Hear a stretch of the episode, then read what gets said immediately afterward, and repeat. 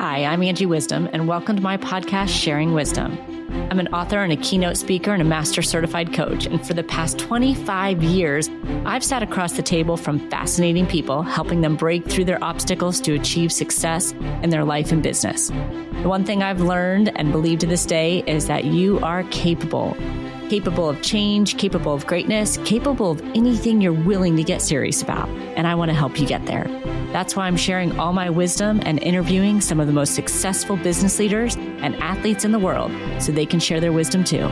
So get present and ready to learn. Welcome to Sharing Wisdom. Hello and welcome to another episode of Sharing Wisdom. I'm your host, Angie Wisdom. And today, Amberly Lago joins us. She is the author of Grit and Grace and talk about overcoming adversity and being able to be resilient. I mean, she is truly the master at this. And that's why I wanted to bring her on today so that you all could take a little bit away as far as how do you overcome your adversity? How do you stay resilient in creating the life and the business that you want? Amberly, welcome. Oh my goodness. Thank you so much for having me on. I'm so grateful to be here. Thank you. Oh, of course. You have such an amazing story. And I really do want to jump right into that because I want people to have context over why you wrote True Grit and Grace and what your life experience has been like around that. So I'm going to cut right to it. And I want you to take us back to the accident that you had to kind of what created all of this in your life. Oh, well, thank you. Yeah, I never imagined that I would ever write a book. I mean, I did something completely different.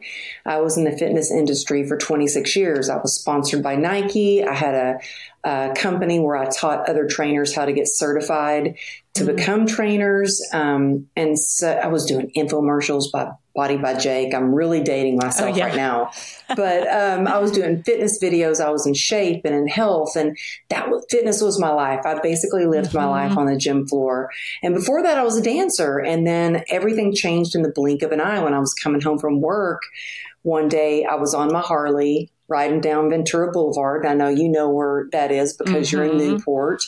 And I had an SUV shoot out of a parking lot, and they T-boned me I was thrown about 30 feet, slid across the asphalt, and um, looked down at my leg, and it was completely broken into pieces. Mm-hmm. I mean, it, it's weird. It's crazy to look down at your body and see. And I thought my leg was going to fall off. So I would not let go of my leg because I was in fear it was actually going to fall off. Um, there was blood everywhere. I didn't know at the time, but my femoral artery was actually severed. And I had a guardian angel because I had this guy came over right away. He took off his belt and he made a tourniquet on my leg and he saved my life. Um, the paramedics, Angie, the paramedics were right down the street of the coffee bean. So they heard oh, wow. the accident before they even got the call. So they were running towards me. So I felt like it was um, a miracle that I got paramedics there so quick. I had somebody make a tourniquet. I was rushed to the hospital. And because I'd lost so much blood, my vitals uh, were going down. My organs were sh- starting to shut down. They couldn't mm-hmm. control my pain. They put me in induced coma. And the first thing that I remember when I woke up from a coma was they said, You've got a 1% chance of saving your leg. I'm so sorry. This is like a war wound. There's nothing we can do for you. We're going to have to mm. amputate. And being a dancer and in the fitness industry, I was like, that's my livelihood. But uh, like, yeah. I, I cannot have my leg amputated. I need my leg. And I was like, when I heard 1%, I was like, okay, then there's a chance. You say yeah. there's a 1% chance, then there's a chance. And we need to find a doctor who's willing to take that chance with me. And it took a lot of grit. It took, by the grace of God, that's where the true grit and grace came, mm-hmm. um, that I got transferred. And through um, Dr. Wiss, who saved my leg, and a team of doctors, they would come in my room and huddle. Like it reminded me of like before you huddle before a football game. They yeah. would come and huddle and decide what they were going to do. And um, it took 34 surgeries and they saved my leg. And that was really the beginning of my healing journey um, because soon after I was diagnosed with um, a nerve disease called complex regional pain syndrome, which is dubbed the suicide disease because those there's no uh, cure for it. I mean, I've tried Mhm. everything. In fact, in a few days, I'm flying to Costa Rica to try a whole new treatment. And some people think, oh, that's crazy. It's scary. It's like when you live with chronic pain, you Mhm. are willing to do anything to get out of pain. And I've learned so many lessons along the way. I've not only learned um, a different kind of mindset, a different kind of perspective. I have learned to rebuild a whole new business. I was in $2.9 million worth of medical expenses and went from that to we just bought our, and, and a lien on our house to we just bought our second house and I have a thriving Mm. business. And so I share that not to be like, oh, I'm so great. Like I started a new business. I share that because if somebody like me, who has no college education, who was hopeless at one point, who I lost my confidence because I'm, I lost uh, the belief in myself. I'm scarred from the hip down. If I can climb out of that and start over at a later age, then it's possible for anybody. We can Mhm. all do it. It's never too late. So well said. And I got to tell you, I you've got me in like complete goosebumps over here listening to that story. And the fact that you were even conscious for that to see your leg and, and the grace of God that the people were there to help you. I mean, it's just mind blowing to me. And the first question that really pops up into my head is Did you have this kind of grit and grace before? I mean, did you have this? Outlook of just overcoming adversity no matter what before that happened to you? Well, that's such a great question, Angie. That is such a great question. I think that every struggle, every challenge that we go through helps develop our grit and our resiliency. Mm-hmm. And, you know, I come from a family where we didn't have a lot of money. In fact, there were a lot of Christmases where my mom would say, I'm sorry this year, we're not going to get to have presents. Um, uh, my mom worked three jobs at one time. She was a single mom for a while and then remarried um, my stepfather, who has passed away, but who sexually abused me. So it, I, I came from a background of adversity where there was addiction there um, in the family. Uh, there was mental health problems. I say problems because they were never addressed. They were Mhm. uh, so I, I don't want to put offense on how I said that to people. Um, I think every problem can be addressed, but these just weren't addressed, and they were taken out on me. Um, and so, by the time I was eight years old, I had a babysitting job. By the time I was 13, I had a paid job teaching dance. By the time I was in high school, I had four jobs. Mm. And I had to work for everything that I had. I bought my own car.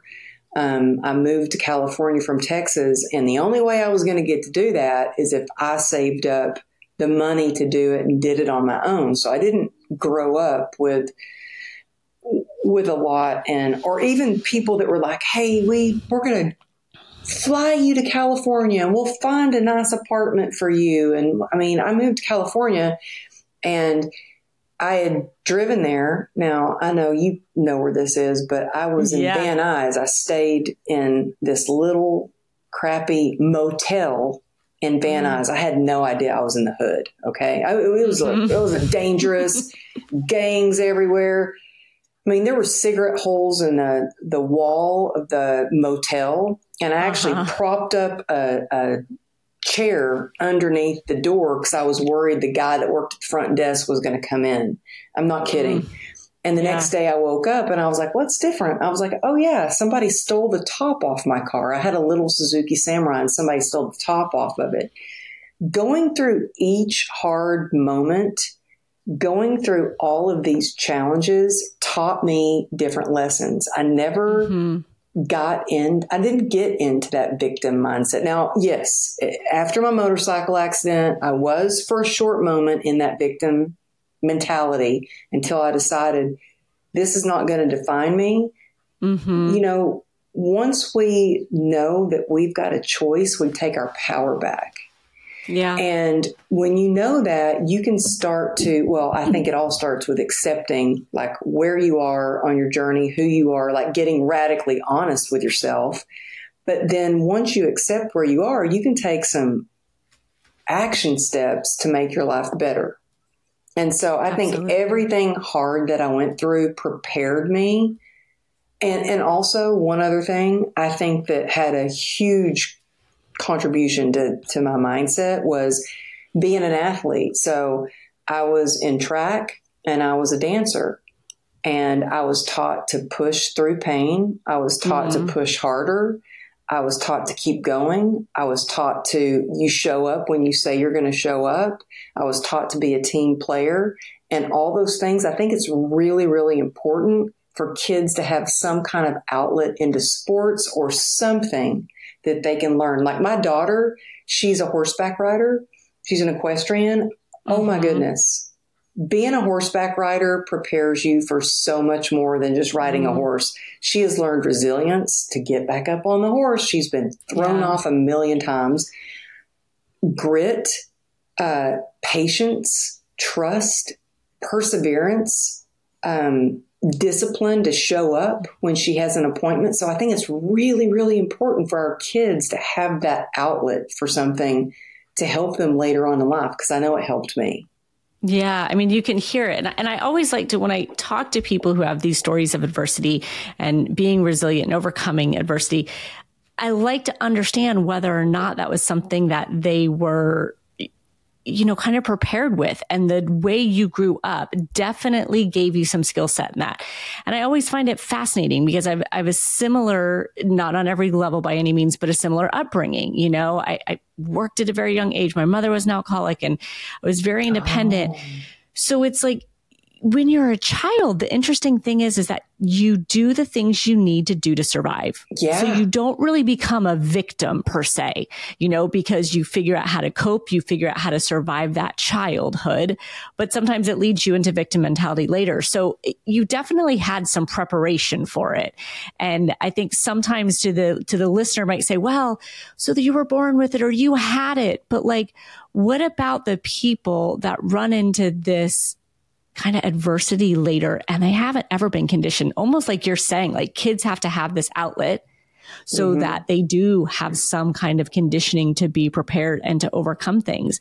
So when you talk to people and you coach people and you speak, what do you say to those people who really haven't had that conditioning and they're like, well, here I am. Here's my adversity and I'm a victim to it and I don't know how to get out of it. Okay, I think the number one thing that I could uh, say, and this might be the mm-hmm. most important thing for everyone listening today, is that you don't have to do it alone. Mm. I thought for so long that I had to get through things alone. I had to do it all by myself. I had to just grit it out. And what I have mm. learned is that grit without connection just feels like resil- feels like resistance. It feels like you're clawing mm. your way to the mm. top. It feels like you are just you know hitting roadblocks, hitting burnout, uh, hitting yeah. rock bottom. But when you have grit with connection, that's where resilience is sparked. And so don't mm. do it mm. alone. My mistake was I felt like I had to do it alone. Like I had to figure yeah. it all out because I did it by myself sure. for so long. I didn't have help. And you know what? I tried to do it alone and it didn't work. And I say that mm-hmm. from experience, even with like sobriety. So I was never a big partier. I was never a big, you know, I was always career focused. And after my accident, when I, running was how I coped with anxiety or fear and stuffed all the feelings down. I was like, I, I just ran and worked out. Mm-hmm. And when I was stuck in a hospital bed, all these feelings that I had been stuffing down started to rise to the surface. And, um, I was trying everything for pain. I mean, I was on 73 homeopathic pills and 11 different prescription, prescription medications a wow. day. Yeah. And nothing was working. I had tried every kind of like out of the box treatment. I'd even had like a shaman drip oil on my forehead, mm-hmm. you name it from Eastern, Western medicine. I was like, I'm going to try anything. And when nothing worked, I remember having a drink and thinking, gosh, why didn't the doctors just tell me to dock back a glass of wine? Because that kind of helps numb out the pain. Yeah. And that worked until it didn't. And the only way that I can stay sober is if I am connected with a community of sober sisters mm-hmm. who we text each yeah. other every day. I go to 12 step meetings. Um, and even as an entrepreneur, man, it can be lonely. You can get in your own mm-hmm. little bubble of trying to figure things out. And that's why I created my mastermind. So other women know they don't have to do it alone. I mm. don't want, I mean, yeah, we're strong together, but I mean, alone, but together we're unstoppable. That is so. I, am sitting here like just thinking about what you said. And every time you talk to people about overcoming adversity and how do you do that, I don't think I've ever heard the answer that you gave. Most people go into this step of like, well, do this. I'm probably even guilty of that myself, right? Like you got to create a relationship with yourself. Like here's some tips. Here you start, here's how you shift your mindset. And you said something so profound of you don't have to do it alone. And that I, it's just kind of like making me think like, yeah, get support. I mean, here you and I are, right? We're coaches, we're speakers and, and we support people all the time, but it's just such a simple, profound answer that well, what a great know. first step. It's, yeah. it's, it's simple, but you know what? It's the only thing that's really worked for me. Yeah. Yeah. You can work on your mindset on your own. You can read all the books. I love reading books. You can listen all to all the podcasts, but I really, really think that what we need is connection. And what mm-hmm. we need, I mm-hmm. mean, hey, look, today I, I have to admit something. I was going through a little bit of a, a pity party because mm-hmm. I had something that hurt my feelings a little bit. And uh, I had one of my mastermind members who I had just written a testimonial for, who she's amazing. And she left me this long voice memo just in tears thanking me for what I did for her. And I mean, what I did for her, it, it didn't take long. I believe yeah. in her. So it took a few seconds to write out a testimonial. I left her a message. I said, Hey, thank you so much for leaving me that sweet message. I said, because you totally turned my day around. I was having a little mm. bit of a pity party and and that's the thing. One yeah. thing that really, really helped me in the hospital, and I mean, this could help whether somebody is laying in a hospital bed or they are sitting behind their desk, like wanting to throw their computer out the window, because I've been there too. Mm-hmm. Um, the thing that has, that really, really helped me was being of service. Mm-hmm. And people say, well, I can't be of service. I've got this going on, or, or I am in a hospital bed, or I don't know exactly what I'm doing. There is always a way you can be of service, and that saved me. That mm-hmm. in the hospital, when I was in that hospital bed, like I was completely bedbound. I could not even get up to use the bathroom. I had to use a bedpan. I was making phone calls to clients.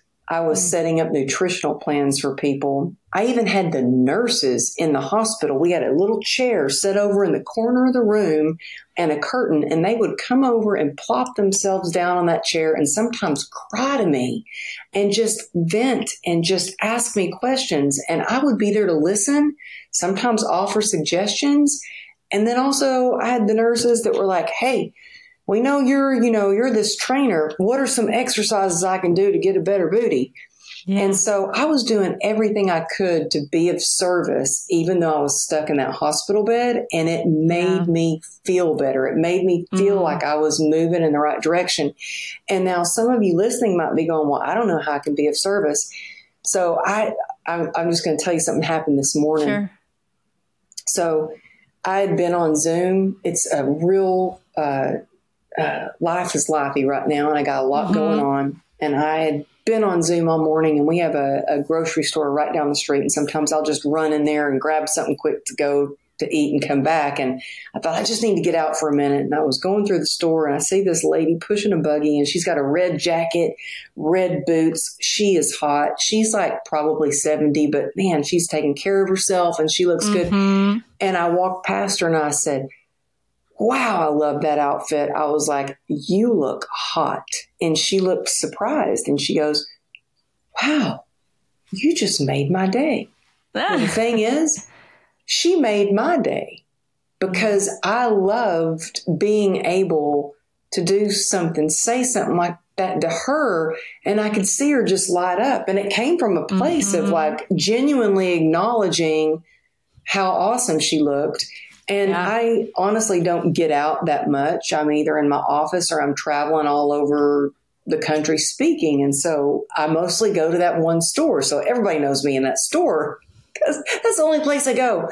And uh-huh. I'm walking out, and like the lady at the florist is like, "Hey, Amberly, hey." I'm like, "Hey, how are you?" You know, it just makes you feel good to have that human contact and to go out mm-hmm. and and be kind, like acknowledge somebody.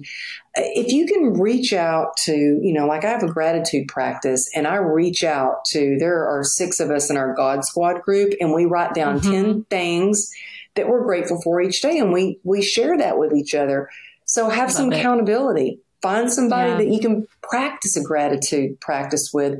Go out there and see how you can genuinely support or be kind to somebody. And it is life changing. It gets you out of that victim mentality mm-hmm. and it, mm-hmm. it, it puts you in that victor mentality.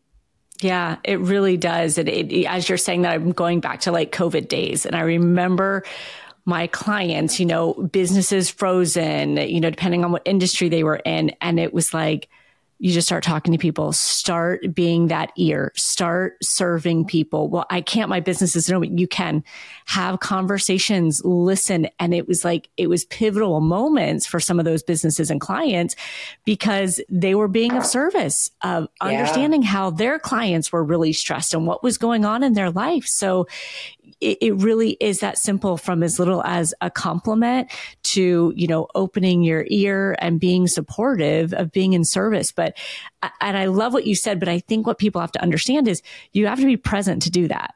You can't just be mm-hmm. walking in with the blinders onto your grocery store and so stuck in your head or thinking about what you have 30 minutes from now. Oh, and I've been guilty. All those. Yeah. I've been guilty of that. Sure, we all have. Right? We all have, mm-hmm. but to be of service like that, you have to be present to find those opportunities. Or you mm-hmm. can go through your whole day with the blinders on, just thinking about what you have to do and what's next and all the stuff.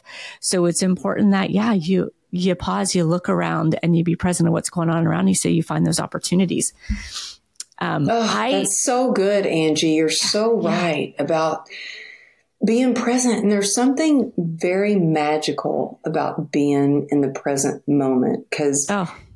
I mean, I, I was recently diagnosed with ADHD, which mm. kind of makes sense.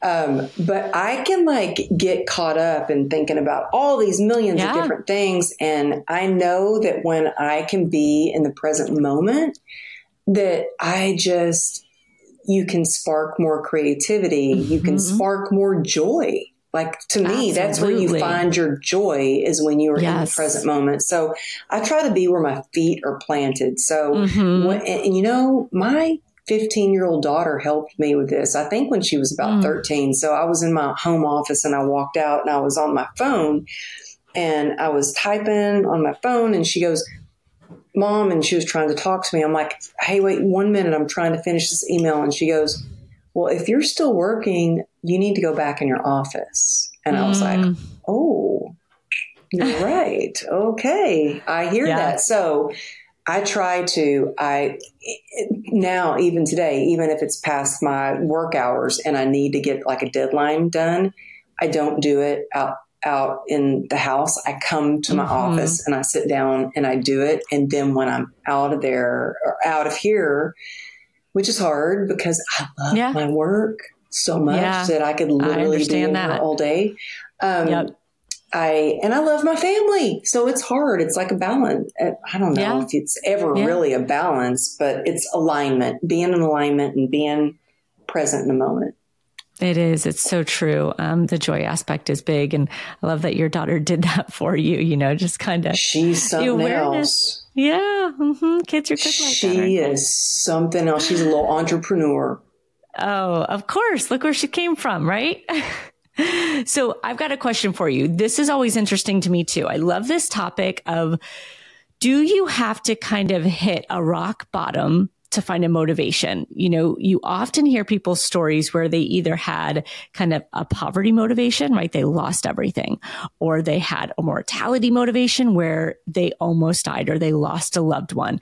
But there's some kind of like life changing, overcoming adversity moment, similar for you, that mm-hmm. it's like, oh, it changed everything. So my first question is, do you feel like you are more and I use this word lightly, successful, more mean, creating more meaningful success after your accident than before? Not at all. Okay. I mean, different, different for mm-hmm. sure. Yeah. I mean, I always feel like your your pain pushes you until your purpose pulls you. Mm-hmm. Uh, but for me, at a very very young age, I I knew from a young age that what I wanted to do what I loved doing, and that was dance. And so, mm. and how I really discovered that is, and it wasn't dance. It was, it was honestly, if I want to dig down deeper into that, it, it still relates to what I do now, and that's to bring joy to people. Because mm-hmm. I love seeing that light come on in people. I love seeing that yes. transformation. I love seeing them start to believe in themselves and just be free. And, and so how that started as a young kid, I mean, young, I mean, I was probably, I don't know, six years old. Mm-hmm. Uh, every Friday night after the football game, football's huge in Texas. And after the football game, I don't know how, but my mom would let me go with, um, our family friends, they their their daughters played in the band, and so the whole band went to a place called the Royal. It was kind of like the Dairy Queen.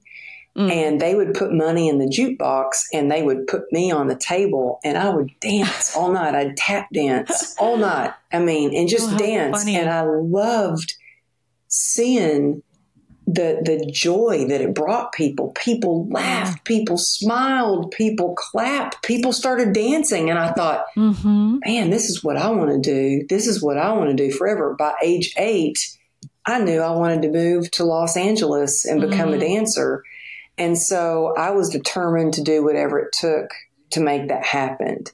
So I think that, yeah, sometimes people have very traumatic experiences that lead them to going, okay, I'm going to make a choice to become successful. I'm going to take these lessons I learned and I'm going to teach others and I'm going to be successful. But I don't think we need to rely on motivation Mm-mm, at all because mm-mm. motivation leaves. We're not always going to be sure. motivated. I'm not always motivated.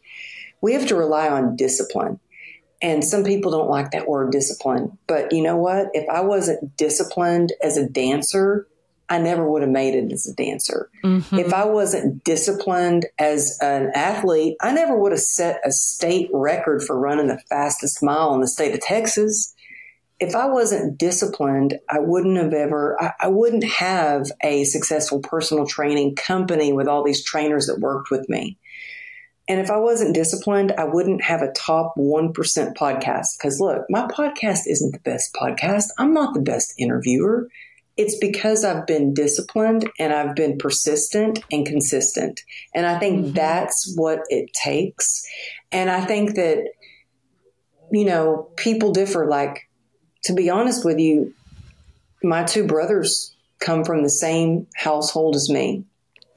Some abuse, some not so good situations. Mm-hmm. One of my brothers sits on death row in Texas, mm. and the other brother has been in and out of rehab and, and out of work trying to get his life together. And that's not yeah. my story to tell, but I'm telling you the difference in between. You have to make a decision. It's yeah. not what happens to you that defines you, it's what you do with what's left. Yeah. It's so key. And, and I love that example because oftentimes, and even my sister and I, we live totally different lives. I mean, it, it's not anything, you know, similar to what your brothers have, but like just the perception and the lens that you look at life through and the way you viewed your upbringing. You know, I always say like your past does define you, but you have to define your past. Mm, and that's good. If you don't define it, to the way that you have, right? And known that you were going to do something to use all of that for good, then yeah, you become a victim of your past and it, it does define you. But it, it's just always such the magic question, I feel like, though, for people who haven't gone through something traumatic, that don't have this crazy story where they feel like they need to, like, well, if I had that moment, right, it would shift everything in my mind. And I remember I don't know, uh, Damon West. Um, I love Damon. He's amazing, isn't he? I so love him. He said, and we were laughing about it because he goes, Well, you know, people love uh, sports, people love prison stories, and you know, and I said, and people getting in trouble or something like that. I'm, I'm slaughtering that, and I was like, well, man, I either need to get in some serious trouble, you know, or find a way to get on a professional team, you know, but it really is true. And so I want to figure out, I want you and I to talk about this. And if you have insights on like, how do people find, and you used a great analogy of like your pain pushes you until your purpose pulls you. How did they get to that point where the purpose is pulling them if they haven't had this pain that's pushing them enough? Well, I think every time that I've switched career, I feel like I've lived a million lives actually. Mm-hmm. And it's funny because my husband always says, Oh, you just won't die. You just, you've just been, you just keep, God keeps spitting you out. That's what he says. And I mean, we laugh That's at stuff hilarious. now. People might be like yeah. offended by that, but no, we've had to use humor to get through so many surgeries and sure. so much crap we've been through. But I think that through every time I've wanted to transition what I'm doing. So when I was a professional dancer, I knew at a young age, like 25, I'm retiring mm-hmm. because I worked mm-hmm. with dancers that were 25 and older and they were like old and bitter. Like they were mm-hmm. injured. Yeah. They were, I was like, I am going to finish at the height of my career. I want to finish strong and transition into something else. I do not want to be bitter. I do not want to yeah. be old and bitter. I'm going to do something else. And so I had this amazing career as a dancer. I traveled all over the world. I mean, it was unbelievable. I couldn't get, mm. couldn't believe I was getting get paid for the things that I love to do. And then when I decided to stop, I had to stop and ask myself, okay, what brings me joy? What do I love doing that is fulfilling? Mm-hmm. Um, and what would I do if I didn't have to like you know, pay for a roof over my head? What would I do yeah. if I didn't have to make a live, like didn't get paid for it? But, yeah. um, and that was working with people. I love people. I love connecting people and connecting mm-hmm. with people. And so that's when I decided to, and I love being like working out, being physical, anything with movement. And I had been teaching dance since I was 13. So it seemed to be a good fit to, to move into the fitness industry. And so I did that. And then it was a really, really hard choice when mm. I was like, oh my gosh, I remember somebody, a, a, trainer friend of mine came over to the house and she goes, I was stuck in the hospital bed that we had set up in the living room. And she's like, well, what are you going to do now? You can't train clients. And I, I burst into tears and I was like, what do you mean I can't train clients? Are you kidding me? Like I was devastated. Like, what? Mm. Who are you to tell me I can't train yeah. clients? And obviously, looking at me, you could tell wasn't going to be quite the, right. the way it was before. And so, again, I asked myself after I tried and tried and tried to go back to training, and I, I realized, you know, we we we don't need to uh, try to fix what's broken. Sometimes sometimes we need to forge ahead and just mm-hmm. figure out what we can do instead. And so, yeah. Um, I thought, well, again, what brings me joy? What do I love doing? What do what would I do if I didn't ever even get paid for it? And it was like working with people and helping people that. with their transformations. And so that's when I went and got certified at that time as a life coach. Mm-hmm. And I think it's really important for anyone listening who's like, well, I don't know what my purpose is. I'm sure it's right in front of you. It's something that you are so good at that other people, it might seem easy to you, but yeah. other people are challenged by it. and I would ask yourself, what is that thing that you love doing that comes easy to you, that mm-hmm. you do all the time, that people ask you about all the time? And and let me tell you something. What I would ask this what is it that people ask of you? Maybe they they slide into your DMs and they ask mm-hmm. you those same mm-hmm. questions over and over. For me, um, it was in my DMs. They were asking me, "Well, how do I become a speaker? How do I start my podcast? How do I write my book? Well, how do how did you build your Instagram up? How did you mm-hmm. start to really go from nothing?" On Instagram to a following and do a TED talk? Like those are the questions I was getting over and over and over. And I was answering them one by one, getting on calls yeah. just because I wanted to help people. And then I thought, you know what? I, I, I, there's no more time in the day. Maybe I'll just start this mastermind. Mm. And that's how the Unstoppable Life Mastermind was born, actually, mm. because I was like, I want to show people that they can be unstoppable. And and I'll never forget when I launched it was on March 16th, 2020. And the reason I remember that date is because I was launching it on my birthday and it was the day California shut down with COVID, oh, like completely yeah. shut down. And my husband was like, You are seriously launching something called Unstoppable when the world just stopped? And I was like, Right. Yep, I yep. sure am. And we've been like, going strong ever the since. Grit, the grit part of you, yes, like uh, just a bigger challenge. Fantastic. Yeah. Uh, what you said in there, and this is what I want people to really listen to and take a look at, is the fact that you said, "What would you do if you didn't have to get paid for it? You know, if you didn't need to make money from it." And that's where people get tripped up, is when they think about what is, you know, great, brings them joy, what they love to do but they don't think they could ever make money doing it. And to me, it's like if you love it that much and you're good at it and you're passionate about it, oh, you can make money. You can make more money doing it than you could make money doing something that you're not passionate about, that you clock in for, or that is kind of checking that box. So that's a big block remover that people need to look at. Like, what would you do that brings you joy if you didn't have to get paid for it? And it's and then when you get paid yeah. for it, it's like, oh, oh my gosh, I'm getting yeah. paid for this. It's like a yeah. bonus. I mean, yeah. And yeah. You mentioned, um, you know, the things that people ask you to do. Like it's often what you're gifted at, you overlook because it's so easy to you, you know, mm-hmm. and you mm-hmm. think that anybody could do it. So you overlook it as a gift and it feels so easy to you that you don't think you should get paid for it because it comes so natural. Like we're conditioned to think we get paid to do really hard things. Yeah. Yeah, you're right. And sometimes it is that thing that comes really, really easy to you because you're so passionate about it, was where you're going to make the most impact and the dollars will follow. So I love that. Thank you for working that out with me for people.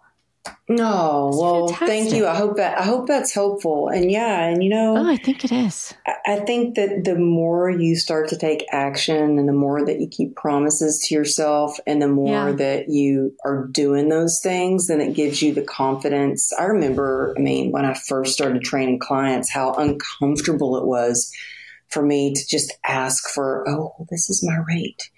Yeah. Um, I remember when I first started my mastermind, I was like, it was uncomfortable to say, this is what it costs. Mm-hmm. Now I'm just like, you know what? I know what I can help you with, what I can empower you yeah. with. Like, I, I know, I know what I can do. And when you believe in something and when you love something, so much, then it gets easier. Then you're like, mm-hmm. then you start to know your worth. Like, oh no, right. this is what I know I can help you with. This is no what mm-hmm. I know mm-hmm. that I am good at helping you with, um, and it changes everything. It does. It truly, truly does. Yeah. I've got a couple more questions for you. Two more questions I want to ask you before we wrap up here. One being, I, you know, I have a book, The Non-Negotiable You, and it's all about like the version of you that you need to be, the non-negotiable version to accomplish those non-negotiable dreams. I want to know for you, like what, as you were building your company, as you were going through these different changes, what was non-negotiable for you in your life? Well, I have non-negotiables, and I, to be honest with you, I let them slip a little bit, and then mm. I slipped. So mm. uh, I think it's so so such a great question, Angie. You're so amazing. You're such a good oh. interviewer, and I'm sure that's Sweet. why Thank people you. just love you and your show.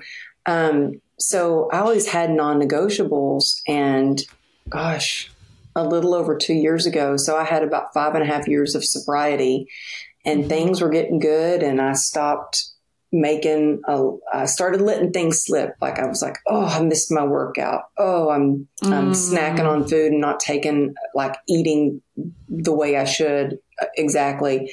I'm not making it to as many 12 step meetings as I should yeah. and this and that. And some, a lot of back to back to back to back things happened that stressed me out and I lost my sobriety mm-hmm. for one day. And I knew I didn't feel uh, it was it was terrible. I immediately felt horrible, yeah. and I just went to bed. And the next morning, I got up and I called my sponsor, and I thankfully got right back into the program. And now it's been about two and a half years of sobriety since I lost it five and a half years ago that was a wake up call for me how important non negotiables are. Mm-hmm. And so for me, non negotiables are uh, moving my body, working out. Like I'm in a nice kind of shirt, but on the bottom, I've got my workout pants on because I was like, I, am working out. You know, I've got yeah. a, a, gym set. I love going to the gym. Preferably, I love going to the gym, but I also have a studio set up stairs where I can get a workout in if I need to. Mm-hmm. Uh, prayer is a non negotiable. Yeah. Um, I wish I was better at meditation. I still mess up on that. My gratitude practice is non negotiable. Um, and last, my connection to God, non negotiable. That's yeah. part of prayer. But but uh, drinking water, like basics, getting back yeah, to basics. Absolutely. Like I have to get basic. Like do I drink enough water? Am I eating the right foods? Am. I taking my supplements? Am I praying? Am I doing my gratitude practice? Am I working out? And mm-hmm. and then last but not least, because this is real, real important, is spending time with the people that you love. Like I want to spend time with with my daughter who's going to be graduating in a couple of years mm-hmm. and my husband and you know and so we all have things that that that really help us. And I think it's important to, for you to decide like, yeah. what are your non negotiables? What helps you thrive? And what are the things that if you skip those things, you might slip like I did, yeah. you know? Yeah. And, and luckily but, I got back, but I think it's real important to figure out what your non negotiables are. For sure. And I, I can't let this go unsaid now that she said it and shared this with us. And thank you for being vulnerable about it, about slipping up. But what every listener is probably wanting to know right now is how did you turn it around in one day? Because the normal trajectory for people when they fall off course is it takes too long to get back on. They beat themselves up and all of a sudden it's days and it's weeks and it's months. You turned around and got back into your sobriety one day later. How did you do it? Well, I immediately had shame. Um, and I immediately had fear because how mm-hmm. I went out was I, you know, I, I, got sober for being an alcoholic and mm-hmm. I went out and I took, cause I took a pill. I had a leftover pain pill and I knew I took that pill for the wrong reason. I took it because mm-hmm. I wanted to numb out. I wanted to stop the, the feelings in my head. I just wanted yeah. to, I just wanted an escape. I just escape, wanted some yep. relief. And, uh, but I knew I took it for the wrong reason because I got a high pain tolerance from CRPS. And that really, really scared me because I've never had a problem with pills mm-hmm. or ever. And I have a healthy fear of that. And that scared the crap out of me. And so mm. I knew in order to to be sober and to have the life that I've always imagined, I would have to be radically, radically honest. And that was with myself and that was with my sponsor. And so I think it's really important for if you're struggling with something, like I said before, don't do it alone, get in the middle. And so for me, I have a very close relationship with my sponsor. I am, you know, the leader or the secretary of, of recovery meetings. I get in the middle of meetings. I want people to know if I'm not there, they're like, uh oh, what happened to Amberly? Like, mm-hmm, you know what I mm-hmm, mean? Mm-hmm. You need that mm-hmm. accountability. Um, yeah. But, you know, my one of the top core value for me is honesty. Like, mm-hmm. if you can't be honest with yourself, you can't trust yourself. You're going to yep. lose confidence. You're going to, you're, and, and everything else starts to slip. And so yeah. I think that it was by the grace of God. I have a, a, close relationship with God. I've got an incredible sponsor, and I knew that I had to be radically honest with myself because yeah. I, I have a healthy fear. And um, yeah, so that's how. That, I mean, beautiful. And it's interesting that what you just shared, you got support right? And at this oh, is full circle. One of the very first questions I asked you on how to you overcome adversity, you know, how do you, what do you tell people? And you're like, you don't have to do it alone. So full circle to the beginning of our conversation, you did that. Mm-hmm. But what's also really interesting is you know, I view non the non-negotiable you as certain characteristics versus then you have some non-negotiables in your life, right? Literally chapter, I, I, can't believe I don't know, but chapter six or seven in my book, one of the non negotiables is trusting yourself. And wow. that's what you just said. Like you've got to trust yourself. And without that, you know, it, it's really, really, really challenging. And so even though you had maybe slipped on one of your non negotiable on a daily basis, you had that characteristic of trusting yourself and being honest which oh, led you through yeah. it. Well, it re- it really scared me, and believe me, yeah. I beat myself. I did beat myself up for a long time. Yeah. But I, like I said, I didn't do it alone, and I had a community of women who loved me back mm. into it and accepted me and forgave me until I could forgive yeah. myself. So good, God, Amberly, this has just been one of my favorite conversations. Oh, Thank you. I just Thank adore you. you. I'm so grateful for you. This has been one of my favorite conversations because mm. you're such an incredible host, and I just appreciate you having me on and being able to share with your audience and and if there's anything I can do for you or your audience, please reach out to me. I mean, uh, you can reach me at amberlylago.com you can text me at 214-818-7378. That's actually me texting you back. Some mm. people are like, they'll text me and they'll be like, is this really you? And I'm like, yeah, that's why it took me two days to get back to you because it really right. is me. And so, yeah, just please have some patience, but it is me. yes, I appreciate that so much. Um, you all who are listening, like Amberly is the real deal. And oh. it's, not always that you get someone who writes the book who has lived it and who embodies it. And, and again, your full circle of everything you said shows that. So I appreciate you being on here so much. And again, you guys can find her at amberlylago.com. You've got your unstoppable mastermind coming up. I think it's in April in It Texas? is. It yes. is. It's April 19th and 20th in Dallas, Texas. Oh my goodness, I'm so excited. I've got Jon Gordon, Ben yes. Newman, Rachel Luna, Rudy Ricksteins, Henry Amar. I've got a panel of speakers speaking on like how to, you know, do a TED talk, how to, you know, do branding, how to write your book. Um, and mastermind members are taking the stage.